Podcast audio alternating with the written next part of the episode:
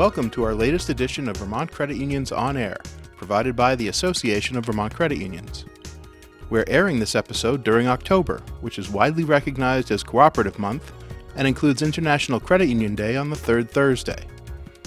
There are 2.6 million cooperatives around the world, and 1 out of 6 people are members. With our usual podcast episodes focused on credit unions, we thought it would be a good idea to highlight a different sector of cooperatives during each week of Co-op Month. So this week, we're featuring a discussion we recorded with Matt Kropp about employee-owned cooperatives. Here are Joe Bergeron and Matt Kropp. I'm Joe Bergeron, and with me is Matt Kropp. That may be a familiar name for some, since early on he researched and documented the history of Vermont credit unions for us. But in his role today, Matt is co-executive director of the Vermont Employee Ownership Center, a statewide nonprofit that promotes and fosters employee ownership of businesses around the state. Employee-owned companies are a form of cooperative, and broadening our understanding of different types of cooperatives, their similarities and differences with credit unions, is why we're here today. So thanks for joining us, Matt. Happy to be here. It's great. We happen to be recording this on a sunny day, and all is well in co-op land, so it's a good time to be talking. So Matt, co-executive director of the Vermont Employee Ownership Center, or VEOC for short, right? That's what it's commonly referred to as. Correct. So you work with and convert businesses to employee-owned companies or cooperatives. So what is an employee-owned company or cooperative? Right. So employee ownership, kind of in the broadest sense, is just the idea of the employees of the company having an ownership stake. And for the VEOC, we focus on what we refer to as broad-based employee ownership. So that's situations where every employee has a path to becoming a co-owner of the company they work in. And there's a number of different models that can kind of be implemented through. The two most common that we work with are the worker cooperative, which is the cousin of the credit union and other forms of co-ops, and then the employee stock ownership plan, which is a retirement plan that owns the company. So it's kind of a more indirect form of employee ownership. But one that also kind of comes up with a lot of bigger companies. And there's also recently kind of a practice that's common in the UK and is kind of coming more to the US called an employee ownership trust. So we don't have any of those in Vermont yet, although we've had some conversations with a few companies recently about that as another possibility. What's an employee ownership trust compared to an employee stock-owned organization or a worker co-op? Yeah, so with... I guess the kind of the breakdown is for a worker co-op is a form of direct ownership. So just like when you join a credit union, you buy a share. Right. When you join a worker co-op as a employee owner, you purchase one share of the co-op, which means you get one vote for the board of directors. You get a share of profit based on the amount of labor you contribute to the organization. So similar to say where a credit union or another form of consumer co-op, the patronage is based on the amount of business you do with the co-op. Right. In this case, the amount of business you do is the amount of labor you contribute. Sure. With sort of an employee stock ownership plan, it's the employees receive ownership as a benefit. So it's very similar to something like a 401k, where each year the company makes a pre-tax contribution to your ESOP plan that's used to buy stock in the company, and you build your kind of equity over time. With the employee ownership trust, it's a purpose trust that exists for the benefit of employees. So employees don't build up equity in the same way they would with the ESOP, but rather they get a profit share each year, and then they get to participate in governance. So it's a few different kind of ways of approaching this idea of spreading ownership amongst all the employees in a company. So, and thanks for kind of relating everything to credit union speak for us. I'm sure most of the people listening appreciate that. I know I do. Kicking it back to the worker co-op that you were first talking about, you said when somebody becomes an employee of ABC Company, that is a worker co-op, that person becomes a member like they do in a credit union and so on and so forth. One slight difference there is that there's usually a probationary period. So someone works there for maybe a year, and then if it's a good fit, then they're invited to join. Sure. So at the other end of the timeline, what happens when they leave the employment of the company? So within a worker co-op, each year you know, you get a profit in addition to having a vote for the board of directors. You get a profit share, and usually part of that is paid out in cash, and then part can be retained by the company as working capital. So when you leave, usually your share is bought back, and then the company has a number of years, if it's retained some of that profit, kind of in an accountant in your name, as a number of years to sort of buy that back from you. So there's a compared to something where you're, you know, have a partnership where someone owns 25% of the company, and you need to kind of value the company, and it's really dependent on market conditions what the offboarding looks like. Mm-hmm. With a worker co-op, it's a fairly predictable number that you can plan for over time. And how might that differ from an ESOP or a stock-owned company? Right. So then ESOP, again, it's a kind of ERISA-qualified retirement plan. So oftentimes what'll happen is, you know, someone will, you know, the employee doesn't put kind of cash out of their pocket into it in the same way that you would with the co-op. So they receive this benefit, it builds up in a retirement account, and then if they leave at retirement, you know, it's usually bought back on an accelerated schedule. If they leave, you know, to go to another employer or to, for any other reason, usually there's a 5-year period for the company to start paying it out and a 5-year period for them to pay it out. So it can be done over time. And because it's this, you know, in this tax preferred kind of account, it can be rolled over into an IRA or similar sort of thing, so that you don't get any penalties or something like that. Interesting. So what's so all of these different forms, 2 you said in Vermont, worker co-ops and ESOPs, but then the third, the employee ownership trust, which you said we don't have in Vermont. But all of those together, just generically, are referred to as employee-owned companies. Right? Yes. So that's, I'm clear on that. Okay. Yeah. So it's this kind of, you know, there's a number of ways of making it happen, but the core goal being to kind of create companies that broadly distribute the profits and the fruits of the success of the company to everyone who's participating and creating it. So I know, Matt, from speaking to you before, that, you know, some companies start out as a worker co-op, an employee-owned stock company, or whatever form it might take. But your organization, Vermont Employee Ownership Center, does a lot of work with business owners, helping them facilitate a migration from a sole proprietorship or whatever form that they currently have to some form of employee-owned company. So have I got that right? Oh, yeah. So that's kind of really, you know, we certainly work with startups. It's there's definitely consistent trickle of interest in starting a company kind of from scratch as a co-op. With ESOPs, it generally, the entrepreneurial side, it's something that you need to be of a certain scale because of the kind of overhead of being a regulated retirement plan before you can do that. So sometimes there'll be companies, they're still fairly early stage, but they usually don't start with that in place. But yeah, so most of our work is around ownership succession. And so we do things like, you know, ownership succession seminars around the state that are free. And we do in partnership with kind of some of the economic development organizations like RDCs and things like that. You know, our focal point is saying, okay, so you have a business owner, they want an exit, you know, they built this, a lot of times most of their personal assets are in this business they built over the course of their career. So the big question is, when they retire, what's going to happen to the company? Is it going to be sort of, you know, be sold to a manager? Is it going to pass down through the family? Is it going to be bought up by a private equity firm and kind of rolled in with a competitor? Or you could sell to the employees. And so different business owners definitely have different motivations for going into this. You know, there's certain tax benefits certainly for selling to either a worker co-op or ESOP for the selling owner. They can defer capital gains taxes and things like that. So there can be definitely a financial case made in a lot of cases.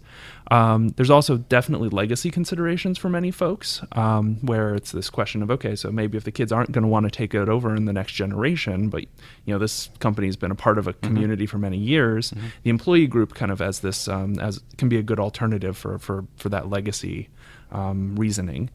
And then you have, you know, questions of culture and building you know, there's a lot of studies that show that companies with broad-based employee ownership combined with participatory management statistically perform at a higher level. You know, there's a, you know, greater productivity and all of that. So there's definitely some folks who see it as you know, in the future, this will be their exit. But in the meantime, sort of bringing in maybe partial employee ownership or even converting fully to a co-op with the former owner as a co-owner now in the new co-op as a way of kind of building a strong culture that will, you know, take the company beyond their particular individual time horizon. So the reference you made to, you know, studies being done that show that employee-owned businesses perform better and so on and so, are more profitable, so on and so forth. I've read those things or some of those things before and heard that before, and I can see how that would apply in particular to worker-owned cooperatives. But does it apply equally to ESOPs as well? Yeah, so a lot of the research is done out of, there's a center at Rutgers that really focuses on profit sharing in their business and labor relations school. And so, you know, you definitely see that on the ESOP side as well. But the key is that participatory management piece. So if you just sort of put it in and don't do anything about it other than say, hey, there's this benefit, a lot of people aren't going to make sort of the connection between their own behavior in the workplace and the you know, the performance of of this retirement account. So it's really when you see companies putting things like open book management in place, you know, doing various forms of you know, management structures that really sort of involve people and give them the line of sight to sort of how the particulars of their portion of the work contribute to the whole, that you sort of see that bump in productivity. So when you break that study down a little bit more, it was the companies that just did ESOPs, it was, you know, there's some slight but not statistically significant improvement in productivity. And then the ones that did just participatory management as kind of equivalents were like small bump. But it was when you combine the two, it was kind of the special sauce of really kind of increased performance. I don't know if it's okay to name names as an example or anything, but I know from attending one of your conferences before that there are a whole lot more employee-owned companies in Vermont than I would have imagined, and I was wondering if you can cite any example of a company employee-owned that really epitomizes what you were just referencing about the employees being involved in the management of the company and with whether it be a board or committees and structures and decision making and so on and so forth. Yeah, I'd say so. So on the bigger end of companies that people might recognize, one that's very sort of consumer facing that probably a lot of people know of is King Arthur Flour, who made the kind of transition from their family owned for many years. I think they went 100% ESOP about a decade ago or so, and they've really leaned into the, you know, the culture building and participatory management stuff, and they ended up actually deciding that they wanted to actually have not a single CEO but kind of a 3-person executive team, which has been very interesting to see kind of how that's been playing out. The other one that people might not know as much, but is actually quite a powerhouse of a company in the Vermont economy, is Caris Reels down in the Rutland area. And they were also kind of a multi-generation family company where the last generation before the ESOP really decided that they wanted to dig deep into the sort of culture stuff. And so they pride themselves on being 100% employee owned and governed. And with the ESOP model, unlike the co-op, sort of it's not inherent that the employees will have a governance role in addition to having financial participation. But in their case, you know, there's the option to do it. And so they've done stuff where they have, you know, these advisory committees with people from different parts of the company that come together. And they've been actually expanding and acquiring some companies in other parts of the country now. And so it's been interesting to hear stories about how they're sort of starting to bring the folks in these new companies into their employee ownership culture. Because it's not something that, again, while it's more widespread than many people, you know, initially think, it's still something that most people don't have kind of any sort of knowledge of unless they've actually worked at an employee-owned company. So there definitely are some cultural changes that need to happen in order for the employee ownership to really kind of, you know, meet its highest possibilities. So in credit union land, you know, we're well familiar with the governance structure that we have of being led by volunteer board of directors, then employees management, you have a committee or two, and so on and so forth. But that's all kind of predetermined and pre-baked, and if you want to be a credit union, that's the kind of structure that you have to have at the base. But it sounds like in an employee-owned company, there is greater flexibility. That the ownership part may have some similarities, but the governance part there may or may not be something akin to a board of directors and so on and so forth. It probably depends on what arrangement the owner of the company, if it migrated from sole proprietor to employee-owned, what the owner of the property initiated and what the employees over time decided to do. And yeah, so this is one of the places where the worker co-op and the ESOP kind of diverge, is that just like credit unions, you know, worker co-ops are also cooperatives, so they have the democratic governance, one member, one vote principle baked into their model. Right. So there's still some variability there. So for instance, the baseline is usually every employee owner has one vote in that worker co-op, and then usually the board is made up of employees. Mm-hmm. There are some worker co-ops that decide that they want to have, say, a majority of the board be employees, and then that board also elects a few other directors who kind of are various stakeholders. So an example locally is PT360, who are a physical therapy worker co-op. Yeah. And so they have a board that's majority of people who work at the physical therapy practice, but then they also have someone who's a doctor at a hospital that refers a lot of folks to them. You know, they have other kinds of people who are kind of in roles in the community that, you know, makes sense. And, you know, another great example that has a close connection to a lot of the food co-ops in Vermont is Equal Exchange, where they're a fair trade importer of about 180 employee owners, I believe, at this point, headquartered in Boston. You know, they import things like chocolate and bananas and stuff like that. And so they have 6 board members who are elected from their workforce, and then, you know, someone who represents some of the farm co-ops they import from, someone who represents the food co-ops they sell through, and I think someone who represents one of the faith communities where they do a lot of their mail order stuff through. So there's, like, you know, some variation in the governance that can happen. Whereas with ESOPs, kind of at its core, again, it's a retirement plan. And so there's this kind of there's a trustee who has this, like, very specific fiduciary duty that's regulated by the Department of Labor as, you know, part of this larger retirement system. And so everything kind of governance-wise that happens also needs to sort of take that piece into account. And so there's certain things around, you know, there's a lot of flexibility. It could be totally democratic. You have things like, once again, nut butter that are legally ESOPs, but functionally, you know, have governance that looks like a cooperative. And then you have the other sort of extreme, which is the trustee basically appoints a board of directors, and the board of directors, you know, is kind of, you know, the company can look very conventional, and you would not be able to tell from looking outside that it's different than a non-employee owned company. Yeah. Interesting. So, I mentioned that I was surprised to learn about the array of types of employee-owned companies in Vermont, but you deal with them, or your VEOC, you know, has dealt with them over the years and whatnot in some way, shape, or form, and you have a conference every year where you pull many of these folks together.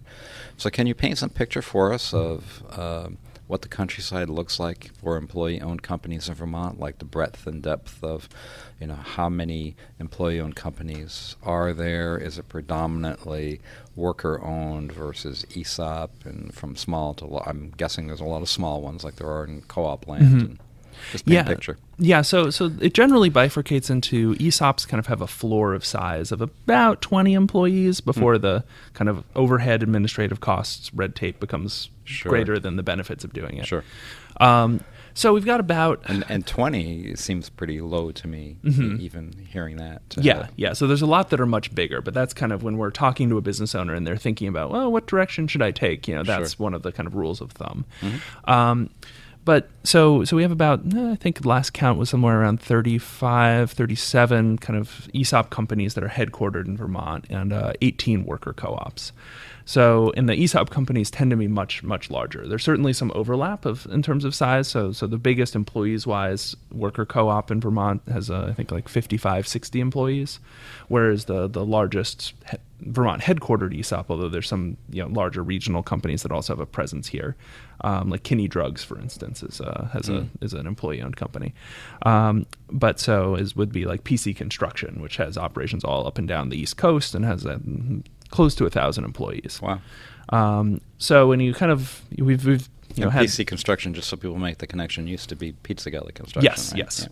Yeah. So that, again, another kind of good example of a family that enterprise that then shifted to the employee group as the sort of exit point during kind of a generational transfer. Right.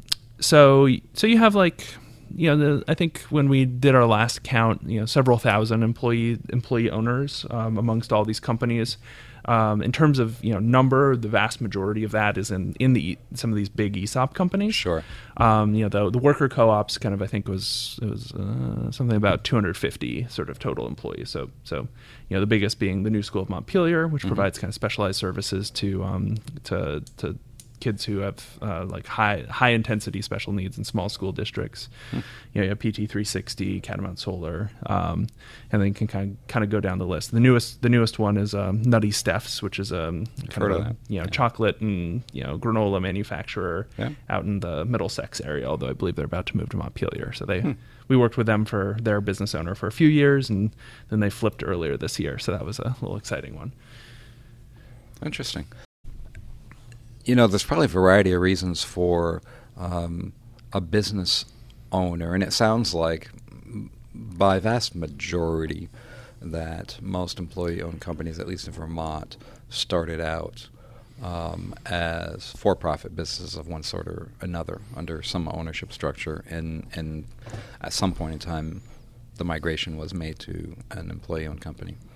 So I know you touched on it briefly, but what are some of the, can you elaborate a little bit on some of the considerations that an owner of a business or a partnership or, you know, whatever the ownership structure might be, might be thinking about that motivates them to turn it over to employees? I understand about the family part, you know, if it's a family business and nobody in your family is interested in continuing the business, but you're close to the employees or, you know, you are a significant employment force in the local community and whatnot. But that part aside, you know, what are some of the reasons you've seen some companies convert to employee ownership? Yeah. So, you know, I mean, one of the things that every business owner needs to be thinking about is their exit, right? You know, you're a human being. You're not going to live forever. You're going to want to do something else with your life at some point. So, what is the plan to get out? And so, and you know, lots of business advisors will tell people it's, you know, common sense to that the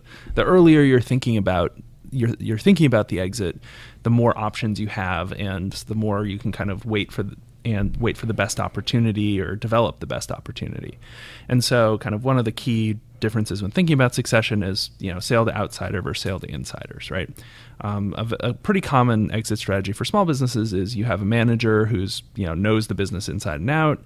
You know, ultimately as the business owner, maybe you can be totally hands off, and then it makes sense to sell to the manager. So sale to the employees can often look very similar to that, but just saying, okay, it's the whole employee group rather than just the manager.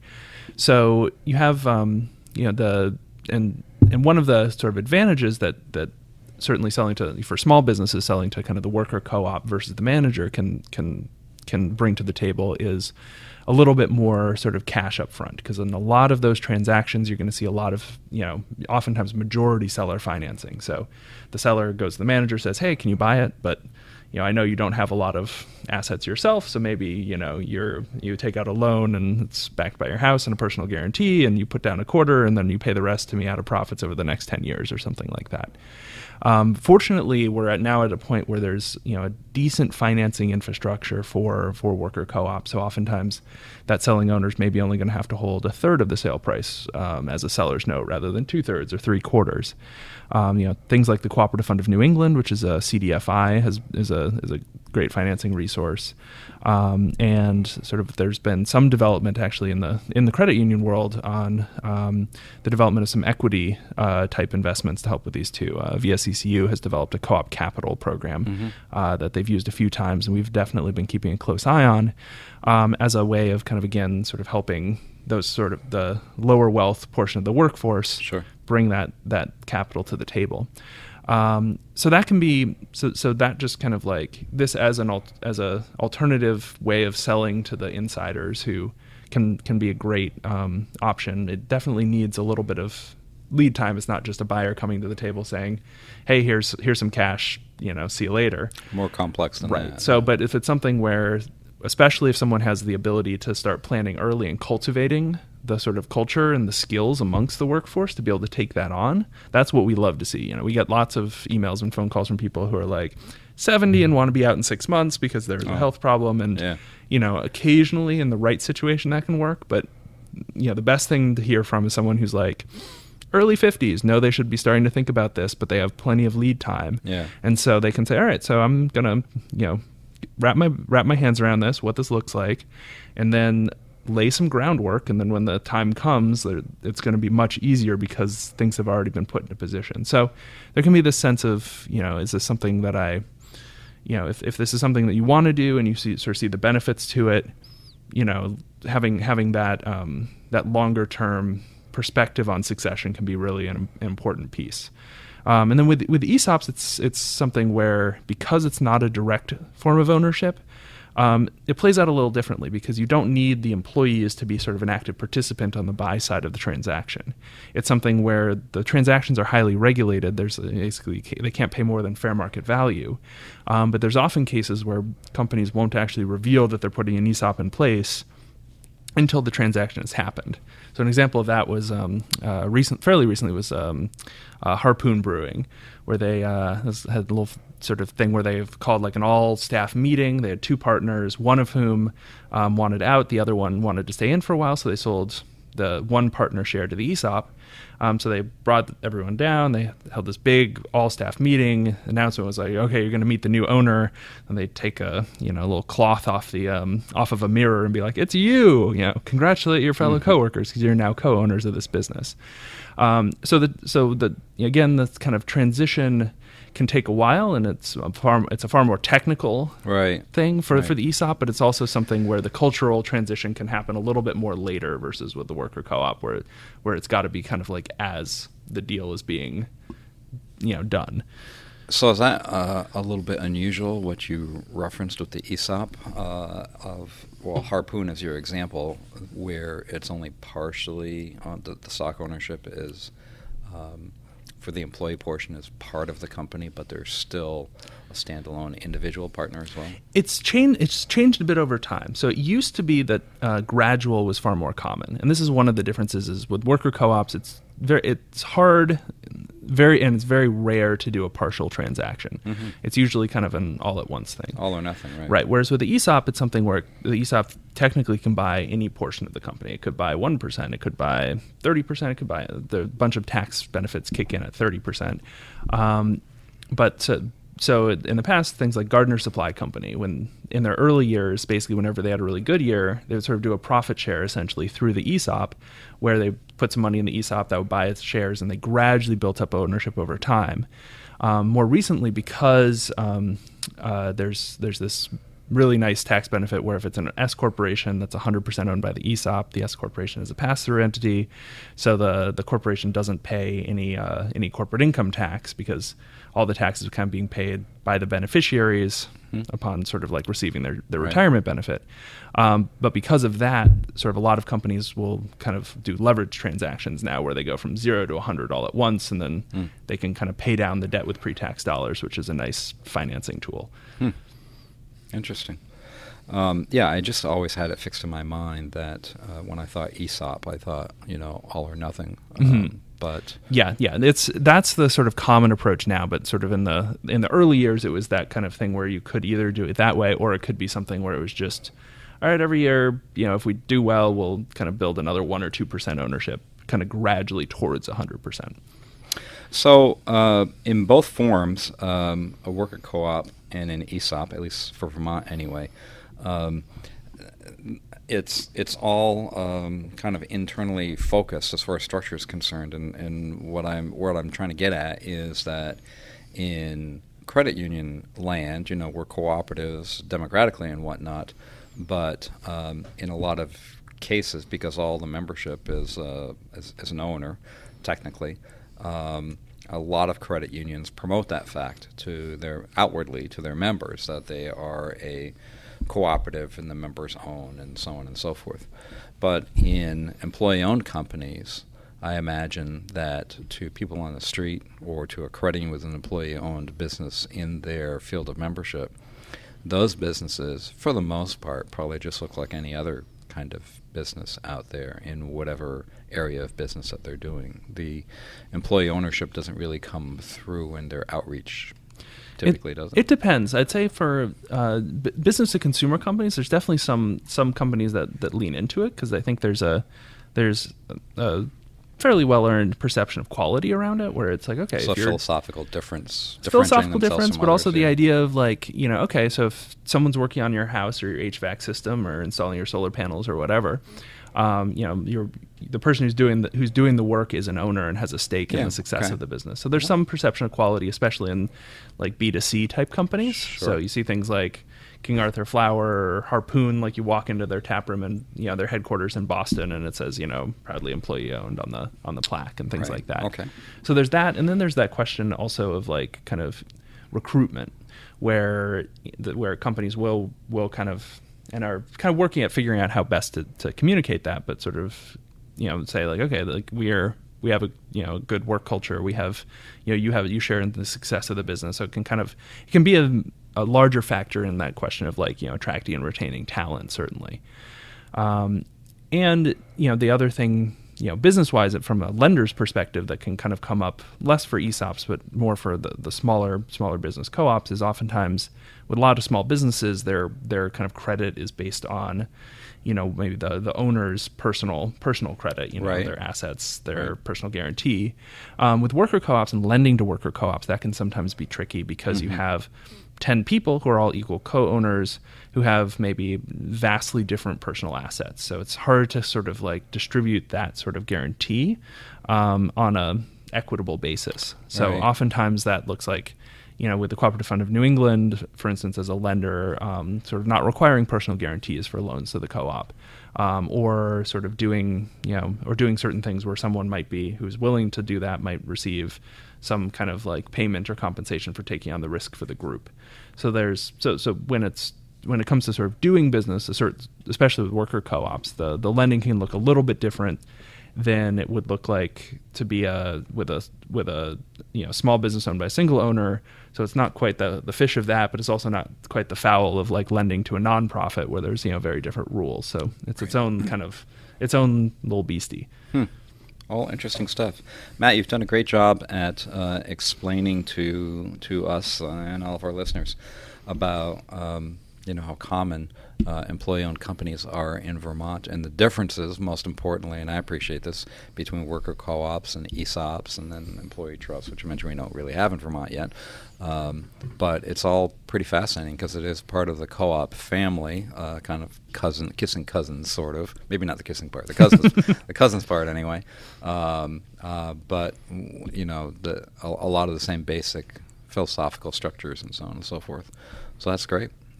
I really appreciate that. Any parting thoughts, any territory we didn't cover that we ought to convey about employee-owned companies doing business in Vermont? So I would just say from the perspective of Vermont credit unions, and certainly as kind of business lending becomes a larger portion of your portfolios, the idea of kind of for clients thinking about their succession and those conversations as they come up, the opportunity for you know, doing employee ownership conversions where you know, those businesses will stay here, those accounts will stay here, is sort of a good thing for Vermont. And so I would just say encourage folks to when they're dealing with business clients and this issue comes up, you know, the VEOC is always happy to have a free conversation with those folks. You know, we exist to kind of provide these educational resources around this particular form of ownership. So, you know, we see sort of, we're excited to see these little bits and pieces of credit unions engaging in this space already. You know, that co-op capital fund with VSECU is based on an interesting little tidbit of Vermont's credit union law that's different than most other states. So that was a neat little discovery, but like would certainly love to see kind of deeper engagement going forward around these sorts of conversions that keep good businesses in Vermont. So that is a really good point that I hadn't previously thought of in this conversation anyway, that from a lending perspective, when a lender is looking at an employee-owned company, if it's concerned about what might happen down the road and so on and so forth, that it's not a reflection on, you know, how good a job that business does in whatever market it happens to be in, but as far as the business continuing to be based where it is and with the current ownership and so on and so forth, a lender can be pretty confident that business isn't going anywhere. Right. Like yeah. That's one of those things where, from the perspective of kind of building community wealth and sort of like long-term sustainable economic development, we think employee ownership and co-ops in general also have like a really important role to play, because they kind of, they're inherently sort of rooted in the community, and, you know, can kind of have that organic growth, while at the same time, you know, it's something where, you know, a group of employees are not all, it's going to be pretty rare for, you know, 50 or 100 people who all are co-owners of a company here to say, oh, there's a slightly better tax incentive in South Carolina, so let's move there for 2 years and then move somewhere else, right? It sort of deepens the connection between kind of community and enterprise. So if a credit union, or anybody else for that matter, wants to find out more about what employee-owned companies are in Vermont, or what ESOPs are in Vermont, or something about VEOC, where can they find all that out? Well, so we've got a nice little page on our website that has a list of all the employee-owned companies and a little, you know, Google map with pins on it. So if you're interested in just kind of getting the lay of the land, that's a great thing to check out. And that's at VEOC. VEOC.org. And then sort of two other just more general resources I'd recommend if you're interested in going deeper is on the ESOP side, the National Center for Employee Ownership has a lot of great materials on their website, just kind of as a resource database. And that's nceo.org. And then there's, on the worker co-op side, the Democracy at Work Institute has a huge resource library, a lot of webinars, all kind of available for free, and that's institute.coop. So those are all places you can go if you want to dig deeper into this topic. And VEOC does a conference for all employee-owned companies in the spring each year. The past few years has been at the Davis Center at UVM, right? Yep. We've just confirmed our date for the next one, which will be June 11th. Excellent. So if a credit union or an individual wanted to participate in that to see what it's all like and hear the discussion going on, are they able to do that? Absolutely, yeah. It's open. You know, we have it open to the broader community. We'll have kind of registration info up usually in the springtime. Right now I'm trying to nail down our keynoter, so that's our my big work right now. But the this last year was our biggest to date. We had 264 folks register. You know, it's a good mix of people from those existing employee-owned companies, people from other Vermont companies that are exploring this as their exit route, and folks from the economic development community. So it's always a really interesting mix of folks and good conversation. And as I recall, it's a somewhat of a multi-day event, and you have a ton of breakout sessions. A lot of local representatives of employee-owned companies that are explaining either about their business or how they did the migration from sole proprietor to employee-owned. And we usually want to have one track that's for those newcomers, learning about it, considering it. You know, some tracks for folks from existing employee-owned companies to both hear from experts and to share with each other about best practices or innovative things that they're doing. And then, you know, usually we have like the night before pre-conference dinner, and then oftentimes there's maybe like a side meeting or something tagged on. This year, Democracy at Work Institute had a meeting about last year there was a law called the Main Street Employee Ownership Act passed, which amongst other things has made it much. Hopefully, there's still some rulemaking happening, but much cleaner in terms of how SBA loan guarantees can be applied to employee-owned companies for conversions and things like that. So we had kind of a meeting about what are the implications of that. So it's really a good sort of gathering of this broader community to discuss what we've been up to, and you know what's the work for the coming year, and you know what's the status of the you know, employee ownership world at that particular moment. I know I found it really interesting when I attended learning about, you know, all the worker-owned or employee-owned companies in the state of Vermont and all the considerations and whatnot that go along with that and the different structures and whatnot. So it was a really good learning experience. I'm sure that anybody listening would find it a real interesting event too. So thanks for joining us, Matt. It's been great. My pleasure. With that, we've reached the end of another Vermont Credit Unions On Air podcast and hope you have found it informative. You can hear all of our previously recorded podcasts by searching for Vermont Credit Unions On Air in the iTunes Store or at soundcloud.com.